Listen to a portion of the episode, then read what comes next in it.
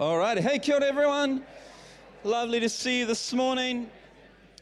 Uh, if you, I hope you came through the wardrobe. If you uh, arrived early enough, you would have got to go through the wardrobe. Good to be in Narnia again. We're not really in Narnia, we're in Advent. Uh, but because we're in Advent, at St. Luke's, we uh, end up in Narnia. So every Advent, uh, we work our way through one of the Chronicles of Narnia and just draw some some ideas from the themes and the story that is um, in Narnia. Uh, we've done we've done a few at the rugby club, but properly since we've been here at this venue, we've done the Lion of the Witch and the Wardrobe. We've done the Voyage of the Dawn Treader. We've done the Silver Chair, and uh, this year we find ourselves in Prince Caspian. And uh, the subtitle to Prince Caspian is The Return to Narnia. Uh, and there's not actually a wardrobe in Narnia, but given it was the return to Narnia, and given that the kids love to do loops and just go through the wardrobe and around and through the wardrobe, around and through the, we thought we'll, we'll bring back the wardrobe. So, hope you had a chance to go through the wardrobe. Uh, C.S. Lewis's Narnia, the, the Chronicles of Narnia books, are an invitation to look beyond the obvious. An invitation to look beyond the obvious, uh, to see that the world's more enchanted than you realize. Part of the genius of uh, Lewis's book, a little bit part of the genius of The Lord of the Rings as well with Tolkien, is that you get to the end of the story and you don't think to yourself, oh, now I have to go to the real world you kind of get to the end of your story of the story and then you're like okay i've got to go and do my other stuff but there's the sense in that the world the real world is the story that you've been reading. The real world is the shire and the, the journey to mount doom. The real world is narnia and the adventures that happen there. You, you get a sense that actually the story that i've been inhabiting over the last little while is more real than you know paying the mortgage and doing the washing and having to turn up at work at whatever time it is, even though those things are obviously real. But they awaken you to the subtext. They awaken you to the subversive reality that's going on around us, the, the, the things that you see when you can learn to look beyond the obvious. And, and the invitation of Advent is to do the same thing, to look beyond the obvious to have great hope, great expectation, to, to look to see that the promises of God are, are true and good and, and will come about, that, that God is faithful, that all my life His goodness has been running after me. The, the invitation of Advent is to look beyond the obvious as well. So we, we kind of fuse those two things together.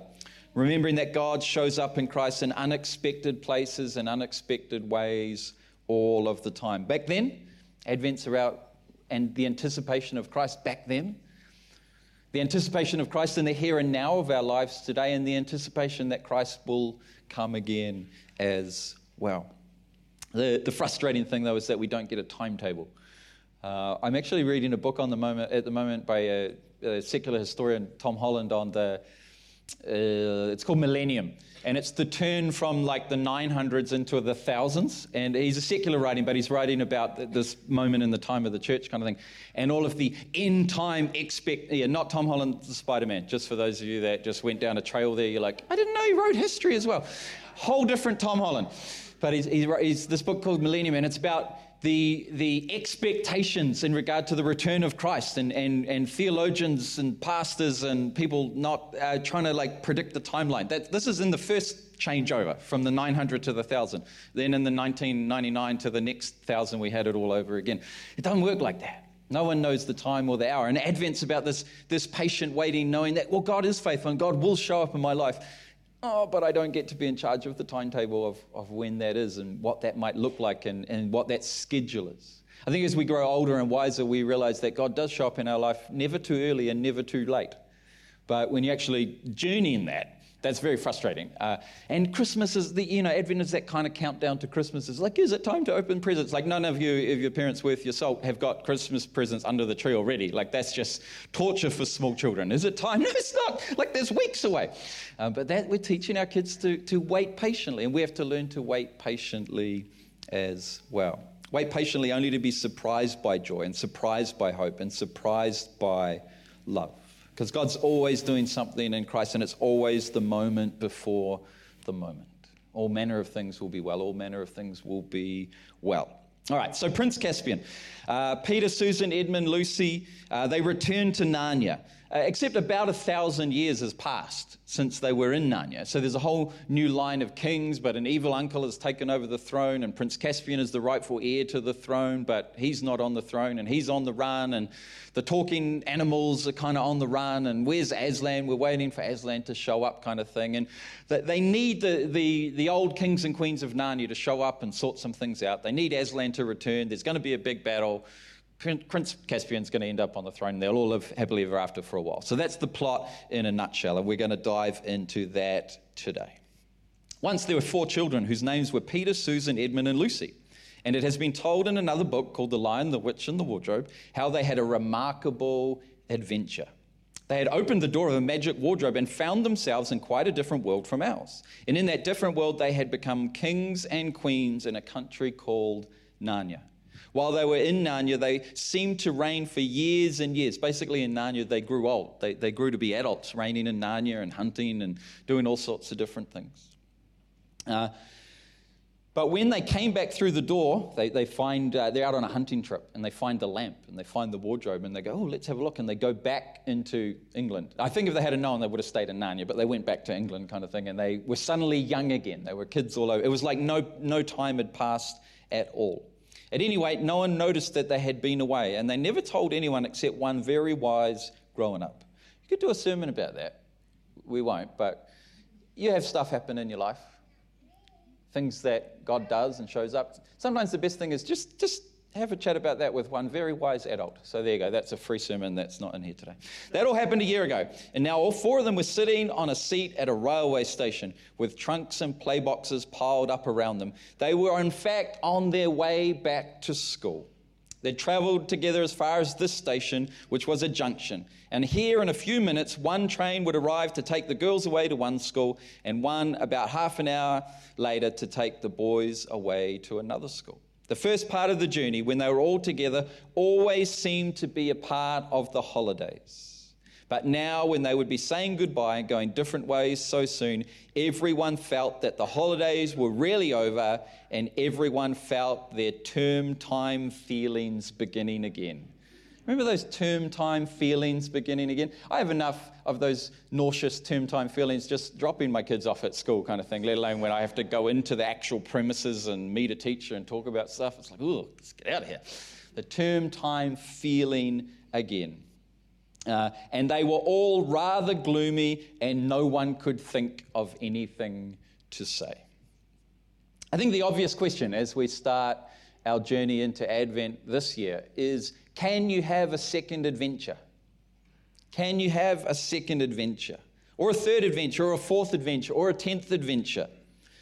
Would you even want another adventure? Would you even want another adventure? There's a naivety to the first adventure. There's a naivety to the first adventure. A second adventure, though, well, you're not so sure about that. Uh, Bilbo Baggins is with uh, just to mix together all of the stuff. We, we won't do Hogwarts in the train station, but um, C.S. Lewis was first with the train station. That's a whole nother story. The Hobbits. Uh, Frodo's going to go off with uh, Gandalf. Samwise, he's going to tag along. He wants to go on an adventure with um, Gandalf and Frodo because that's the first adventure. And, Fro- and Samwise is naive and he doesn't know what it's like. You wonder the next time he notices Frodo sneaking off with Gandalf, is Samwise going to pretend that he's asleep? Is he going to roll over? Is oh, I didn't get that. The text didn't come through. You know, there's there's a naivety to the first adventure, but the second adventure, well, now you're not so naive. Backpack, backpack, backpack, backpacking across India. First time round, there's a naivety to that kind of an adventure. Second time around, oh, I don't know about that. First time you run a marathon, this is going to be amazing. I got to the 36k mark, or might have been the 26k mark, might have been the 6k mark, and I vowed, Joseph, no matter how you ever feel, ever in the future of your life, do not sign up for this again. Do, do not, don't put your name down for that. There's a naivety to it. Uh, first time you have a baby, I don't know, I've not had a baby. I mean, I've had three, but I didn't actually have them. Oh, it's so beautiful to have a baby. Maybe the second time around, I was like, oh, it's not so beautiful, kind of thing. There's a naivety to the first adventure, but there's a lot more realism to the second adventure. You've got a better idea of what you're signing up for. Do you want to go another loop around the calendar? We find ourselves in Advent. Advent's the start of the Christian calendar. Do you want to go another loop around the calendar? I mean, it ends up like with Christ as King and celebration and all that, but you know, along the way, there's some wilderness, there's some betrayal, there's some death, there's some hopelessness, there's a lot of ordinary time and stuff in there as well, but there's also some resurrection life. There's some newness, there's some new beginnings, but you know, can you bring yourself to sign up to go around another loop? Because uh, you know, the first loop's always exciting, but the second one. Uh, we took the kids to Rainbow's End not that that's the greatest theme park in the world, but our kids had never been to any theme park, I don't think. And uh, we arrived in, and they're all kind of happy and Larry, and we lined up at the first thing, and none of our kids actually knew what they were lining up for. And it was the Tower of Terror where the seats go up. And uh, Anna Marie, who the boys, they'll sign up for anything, but Anna Marie, who will not sign up for anything, um, she finds herself sitting next to me on a seat. And it's like, and we go up and up. She's like, This is amazing. You can see so much. And then she's like, does it go down soon? And I'm like, Yeah, it goes down soon. About 35 seconds later, poof, drops kind of thing. She is as white as a ghost. Like she's she's staggering, like, do not ever make me do that. She, she just had no idea. There's a naivety the first adventure. We couldn't sign her up for anything on the second adventure. Like, you know, candy floss, yes please, kind of thing.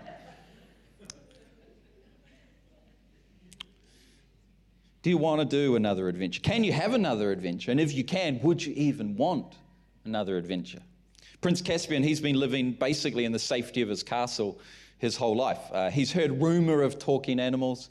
He's heard rumor of dwarfs. He's heard rumor of giants. He, he, he, his desire more than anything is to go on an adventure and discover these, these things for himself.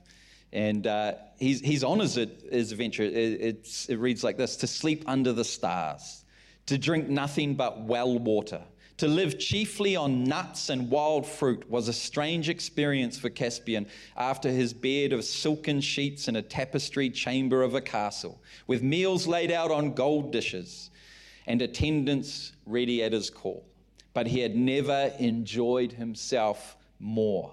Never had sleep been more refreshing, nor food tasted more savory. And he began already to harden, and his face wore a more kingly look. Caspian's enjoying his first adventure. He's coming alive as he heads out on his adventure. For the kids, it was an empty, sleepy country station, and there was hardly anyone on the platform except, platform except themselves. Suddenly, Lucy gave a sharp little cry, like someone who had been sitting, had been stung by a wasp. What's up, Lou? said Edmund, and then suddenly broke off and made a noise like, Ow, what on earth? began Peter. And then he too suddenly changed what he had been going to say. Instead, he said, Susan, let go. What are you doing? Why are you dragging me? I'm not touching you, said Susan. Someone is pulling me. Oh, stop it, said Edmund. Everyone noticed that all the others' faces had gone very white. It felt just the same, said Edmund in a breathless voice, as if I was being dragged along, a most frightful pulling. Oh, it's beginning again. Me too, said Lucy. Oh, I can't bear it. Look sharp, shouted Edmund. All catch hands and keep together. This is magic, I can tell by the feeling. Quick, yes, said Susan. Hold hands. I do wish it would stop. Oh, next moment, the luggage, the seat, the platform, and the station had completely vanished. The four children, holding hands and panting, found themselves standing in a woody place, such a woody place that branches were sticking into them and there was hardly room to move. They all rubbed their eyes and took a deep breath. Oh, Peter explained, Lucy, do you think we could possibly have come back to Narnia? And they have, and they're excited about that. And they walk down out of the forest onto the beach shore. I think it's, I think it's actually in the movie. It's filmed um, at Cathedral Cove and, the, and the, there's golden sands and the water's delightful and they, they splash around in the, in the sand. It's awesome. They're on their second adventure. But then the reality kicks in. They've only got two packed lunches. Uh, they've dropped a torch. There's not enough food. They don't have any water. Uh, they have to find, you know, what are they going to do? Where are they going to sleep? Kind of thing. They find apples on an apple tree, and after only eating apples for a couple of days, they're complaining bitterly about how horrible this adventure is, kind of thing. Reality sets in pretty quickly on, the, on that second adventure. But it does turn out in the economy of God that you can have a second adventure, and a third adventure, and a fourth adventure, and a tenth adventure, even though, though the naivety is lost. I think the thing for uh, Peter and Susan and Edmund and Lucy is that they've been on an adventure before. So they know what to do. They just need to find the lamp. And they just need to find Mr. Tumnus and they just need to find Mr. and Mrs. Beaver and have a chat and sort it out. And they'll be able to chart a course and plan the adventure and save the day and do whatever is needed to be done. But it doesn't work like that. The second adventure is never the same as the first adventure. The lampstand is now in a place called the Lantern Waste. Their old friends have long since passed. The castle that they lived in uh, used to be uh, at a river mouth. Uh, on, the, on the beach at a river mouth, looking out at the sea, kind of thing. And they actually arrived back at that same castle, but it's all ruined and now it's a little island disconnected from the mainland. That's how much time's passed. That's how much even, even the geography has changed. Uh, the stone table called, uh, is a place called Aslan's How. And we could do a sermon on that too, which would be cool, but you only get to do four, so we won't do a sermon on Aslan's How. But that's a cool name for the stone table, Aslan's How. But, but everything's changed. There is no more Mr. Tumnus. There is no more Mr. and Mrs. Beaver. There's no more lampstand to find. It, it's, the second adventure is never the same as the first but there's no going back. Isaiah 43, verse 16 to 21. This is what the Lord says He who made a way through the sea, a path through the mighty waters, who drew out the chariots and horses, the army and reinforcements together, and there they lay, never to rise again, extinguished, snuffed out like a wick. He says, Forget the former things, do not dwell on the past. Israel's story is one of escaping Egypt, the seas widening up, passing through, closing in on the Egyptian army. And yet in Isaiah it says, Forget the former things. Do not dwell on the past. See, I'm doing a new thing. Now it springs up. Do you not perceive it? I'm making a way in the wilderness and streams in the wasteland. Uh, John the Baptist will pick up on Isaiah chapter 40 when he starts to declare, Make the path straight, and begins to announce the coming of a new king. There's a new thing happening. It's, not, it's, it's another adventure, but it's not the same as the first adventure. The wild animals honor me, and the jackals and the owls, because I provided water in the wilderness, streams in the wasteland. To give drink to my people, my chosen, the people I formed for myself, that they may proclaim my praise. The, for, the former thing was, was a destroying and a wiping out. The, the new thing is the providing of water in the wilderness, the providing of drink for those that are parched, that those who are thirsty would thirst no more, that those that are hungry would hunger no more. This whole new thing is it's, it's another adventure, but it's a different thing. Lucy said to Aslan, Oh dear, oh dear, said Lucy. And I was so pleased at finding you again, and I thought you'd let me stay, and I thought you'd come roaring in and frighten all the enemies away like last time. And now everything is going to be horrid. It's hard for you, little one, said Aslan, but things never happen the same way twice. Things never happen the same way twice. Like I said, Edmund, Susan, Peter, Lucy, they're beginning to realize that they're at the castle, that the castle that they grew up in. For now, all knew that it was indeed the ancient treasure chamber of Cair Paravel, where they had once reigned as kings and queens of Narnia. There was a kind of path up the middle, and along each side at intervals stood rich suits of armor, like knights guarding the treasures. In between the suits of armor on each side of the path were shelves covered with treasure. We've got a little bit of it over here with Reaper Sheep uh, diamonds, rubies, emeralds, topaz, amethysts, and gold coins. Under the shelves stood great chests of oak, strengthened with iron bars and heavily padlocked. But it was bitterly cold and so still that they could hear themselves breathing.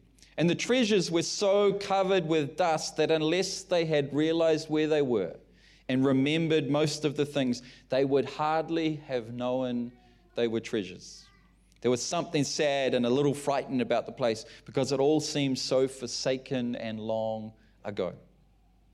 The treasure was so covered in dust, unless they knew where they were and knew what the things were, they would hardly have realized that they were treasure.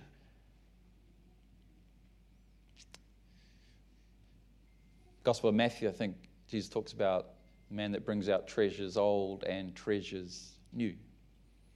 And on the second adventure, you may not need the treasures old, you need the treasures new. And it's all happening different, and it can be disorientating, it can be disconcerting. The kids at the train station were gloomy at the thought of the school term. They wanted an adventure. Almost like starting over again, and yet they weren't because they'd had an adventure before. So you don't ever start over in exactly the same place.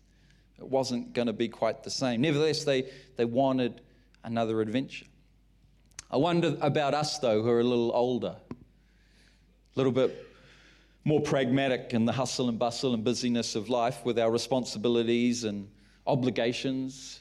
Those of us that are parenting, those of us that are career building, with mortgage payments and grocery buying and all these sorts of things that we need to do? Are we gloomy at the thought of another adventure? We want the predictability and the routine of the school term. Do you want to go around again? No, I don't want to go around again. It all works out for good in the end, but oh, it's tiring and it's exhausting, and you've got to trust God, and there's things that die, and there's, there's things that come to life, and oh, Lent comes. Man, it takes so long to get to Advent, but Lent rolls around, and then you have to fast and give things up, and it's, oh, I don't I don't know if I want to go around again. We get gloomy, I wonder, as we get older at the thought of another adventure. Oh, not another. I'm too old for another adventure. Kids are into skimboarding, skimboarding at the moment. And uh, they shallow water, board, spin it, run, slide, do 360s and pop shove and things. And uh, they're trying to get me to do it the other day. I was like, I'm not interested, not today, I'll do it another day. I'm not interested today, I don't want to break my ankle. Lisa says to me, so kindly, so just with just a heart of love, she goes, Ah, oh, you're that age now, are you? I'm married to someone that age. So we get older, it's like, I don't know, I don't need another adventure. I snapped my Achilles the last, I gave up sport. And then they talked me into one more season. So I came back and I snapped my Achilles. I'm like, I told you I'd given that up. I don't want to go around again. I don't want another snapped Achilles. It takes a year to get right. I think we have adventures with God that calls, call us to great faith and great trust. We've got to die to things and let go and believe, and it's painful, and there's tears and there's heartache. And all my life you have been faithful. All my life you've been good, so good. Your goodness is running after me. And I'm glad that it's caught up and we're where we are today. And I prefer to please not have any more adventures. Let's just have mortgage payments, grocery buying, and predictability from here on through. The, the adventures in serving you, they're from, they're from another time in my life and not, not now. I've had, I've had my, that's for the young people. They can go on there, they can do the missions thing and give things away and, you know like I said many times, because when we're like 18 and 19, I give you everything, God, it's all yours. Like my CD collection and the $9.95 I have in the account, the whole lot's yours. I lay it all down. And then we're like 50. Give you some of the things, but I've actually acquired quite a lot now, and I don't know if I want to go on the adventure of giving that all over to you. That's a, that's a, young, that's a young man's game. That's a young person's game. I'm going to just be at church on Sunday and let your goodness that's caught up to me just be around me. I don't want to run ahead of that. Yet, Advent is always the invitation to go around again, to have another adventure with all of the highs and joys and blessings and resurrection life that comes from that, but knowing, because you're not naive anymore, knowing, oh, there'll be some lows and some weeping I know that tears come in the morning. I'm sorry, I know that joy comes in the morning. There'll be tears in the evening, but joy comes in the morning. Get that right. But I'm not really, you've got to go through the tears to get for the joy. So I'm rather, I, I prefer a middle ground of neither tears nor joy. It's a lot more stable.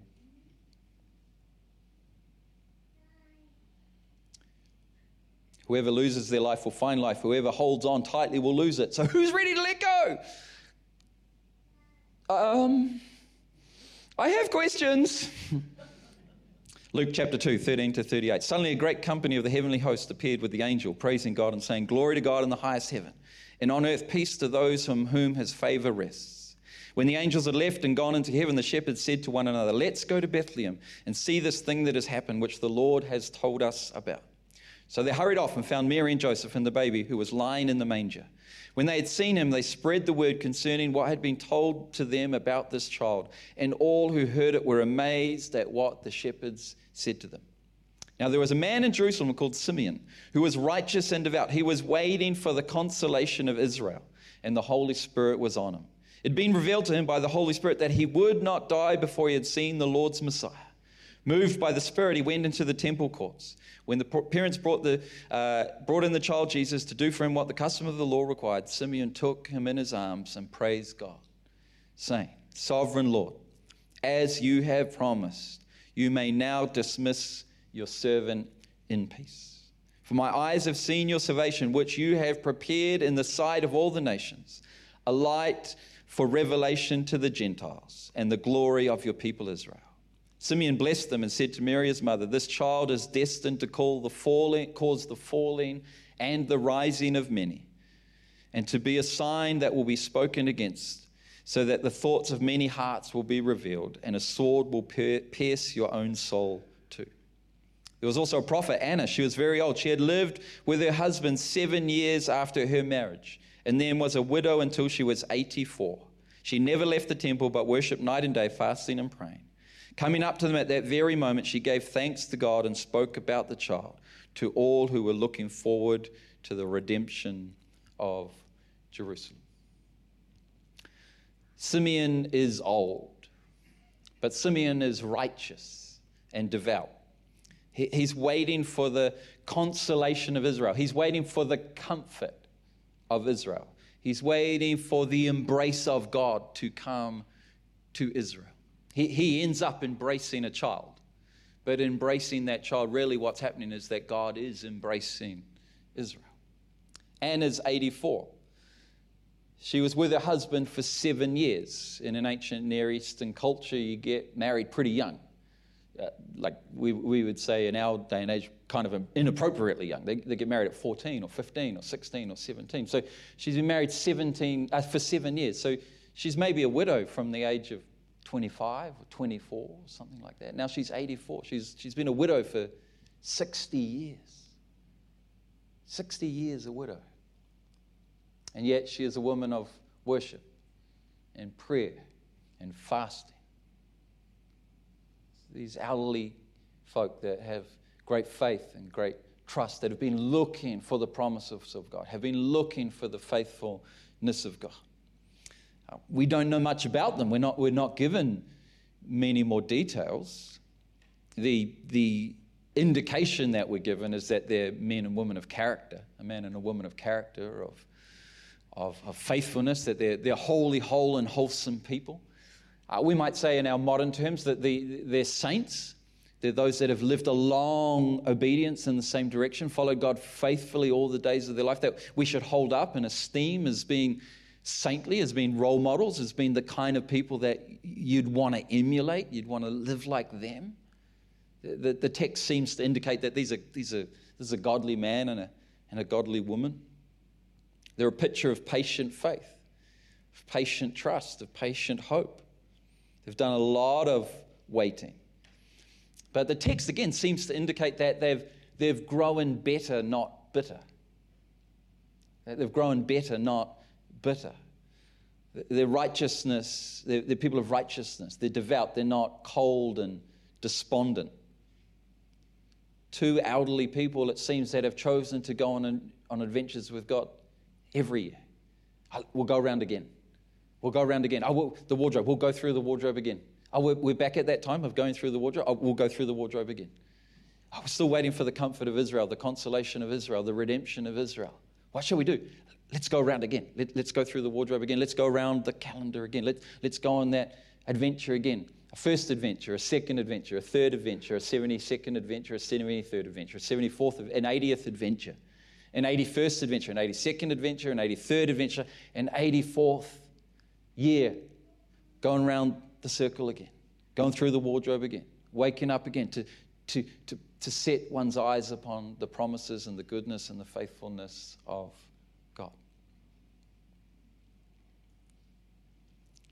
Surely they've done enough.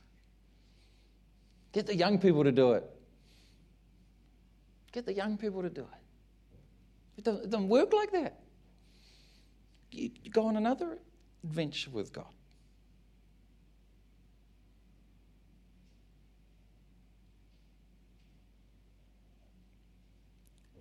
You don't get the sense that they were waiting around doing nothing, though. We don't know, like I said, you don't know a lot, but Anna's in the temple. She's a prophetess. So there's a sense in which for 84 years she's been ministering to people that come and go. Maybe young mums that come in, Maybe, maybe she spots Joseph and Mary with the baby and goes straight up, straight up to them. Because for 84 years, she's been going straight up to young mums. Well, maybe not when she was two. Maybe for 64 years, she's been going straight up to young mums and putting her arm around them and asking them how they're going and praying for them and prophesying over their child. Maybe she's been doing tea and coffee for 60 years.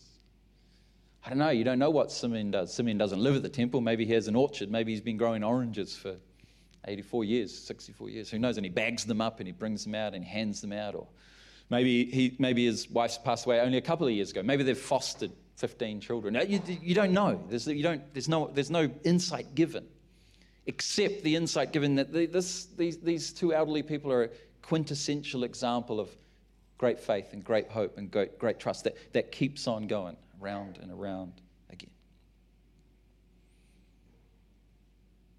They're waiting for something. They're waiting for the consolation of Israel. They're looking for the redemption of Israel. But in the meantime, they're giving their lives away as they. It's never passive, it's always active. So, can you go on a second adventure? Yeah, you can go on a second adventure, and a third adventure, and a fourth adventure, and an 84th adventure. And no adventure will look like the last adventure. But you'll never be quite the same person either because you grow through the adventures you go on. So, that can happen. The question, though, maybe for this Advent I want to pose is do you want to go on another adventure, though? Do you want to go through the wardrobe again? Do you want to go round the calendar another time? Now that you're not naive and now that you know what it looks like and what that could entail and what, what that might involve. It's tempting to settle for another school term. The predictability of English and math and social studies and cheese and pickle sandwiches. You know, I had cheese and pickle sandwiches for like seven years of my life, like every day for seven years. Same school lunch. Worst thing about it was why I made my own school lunch. Um, pick you up at 7.50, the bus that picks you up at 7.50 every morning. What do you want? Do you want the predictability of the routines? Steady financial market? Geopolitical stableness, please? And I'll just quietly pay the mortgage and raise the kids and go on a holiday. Or are you willing to go on another adventure with God and, and all that that might entail? Adventures are hard, but they're transformative. Adventures are hard, but they're the things that are transformative. Advent's declaration is that God's always doing something new in Christ. That as he said on the adventure, you, you can't control the timing and the circumstances and when God will show up and do what God's going to do, but that we wait with hope and trust and faith and expectation that at the right time, God will show up, do what God's going to do. I guess then, knowing that God turns up, the question is are we going to turn up? Are you going to turn up? Are you willing to go through the wardrobe one more time? All right, let's stand to our feet. We'll close in prayer. Oh, oh here's the 84 year old. Uh, 85, that's right. I knew you should have the birthday just the other day. Come, Isla, Isla, come on the microphone. Oh. I was going to point Isla out though, because Isla did celebrate her 85th birthday just the other day and Isla is the eldest person in our church. And I know from lunches and chats and conversations with Isla, she's up for walking through the wardrobe one more time, going around the calendar one more time. And that no adventure is the same adventure, but as you keep that long obedience in the same direction, you grow to be a saintly type person. All right, let's stand to our feet. Lord, we thank you for hope. We thank you that there's a mystery to life, there's a scariness to life, there's an unknown element to life. We don't get to control the timelines or the schedules. But we don't wait with fear, we wait with hope. Thank you for the good things that you are doing in our lives, in this church community, and churches around the world. We think of brothers and sisters in Israel and the redemption and the work that you're doing there, bringing people back to you. We thank you that we can look to you. We thank you for the example of Simeon and Anna and people like Isla who show us what it is to trust, to set our eyes on you, to fix our hope on you. That your redemption would come to Israel, that your consolation would come in our lives, that the comfort of God would rest on us. We thank you for Simeon who embraced a baby for a moment, but we recognize in that moment that God was embracing humanity. And we celebrate that. So as you go this morning, may your eyes be open to see beyond the obvious. May you go with a fresh awareness of the depth, wonder, love, and mystery of God at work in your life. May you be brave enough to start reading fairy tales again and wise enough to see that they are anything but make believe. There's magic beyond the facts. Know that Christ is the light of the world, the lamp is but a reminder. Know that you are never too old for another adventure and that God is always doing something new in Christ Jesus. There's more to be seen and known. The goodness of the Lord, you will see the goodness of the Lord in the land of the living. And may, may you know in this season the love of God, the life of Christ, and the peace of the Holy Spirit is your own. In Jesus' name. In Jesus' name. Amen. Amen. Hey, grace and peace to you, my brothers and sisters. Please don't feel like you have to exit via the wardrobe. You can use the regular doors, it's no trouble.